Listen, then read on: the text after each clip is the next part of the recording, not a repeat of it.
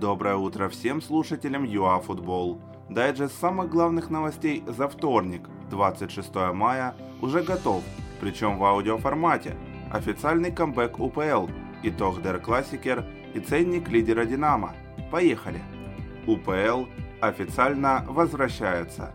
На трибуны не будут пускать зрителей. В каждом матче может быть задействовано до двести человек. На стадионы не допустят людей в возрасте от восемнадцати до шестидесяти лет.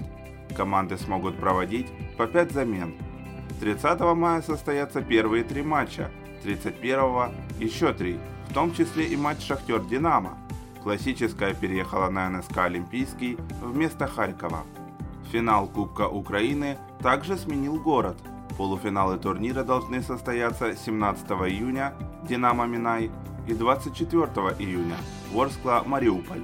Решающий поединок планируют провести восьмого июля, но уже не в Тернополе, а во Львове.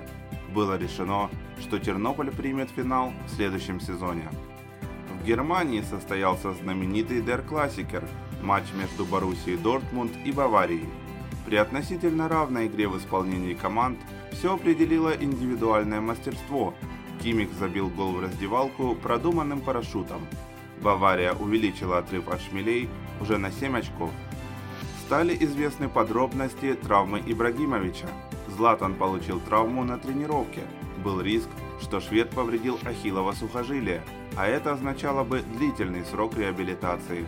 Однако после обследования стало понятно, что игрок забил икроножную мышцу. Через месяц ветеран будет в строю. Ведущий программы Tato Take сообщил, что Игорь Суркис готов рассматривать предложения по Виктору Цыганкову, если они больше двадцати миллионов евро. По информации Михаила Спиваковского, клубы серии А готовы отдать за вингера не больше двенадцати из-за его списка травм и экономического кризиса.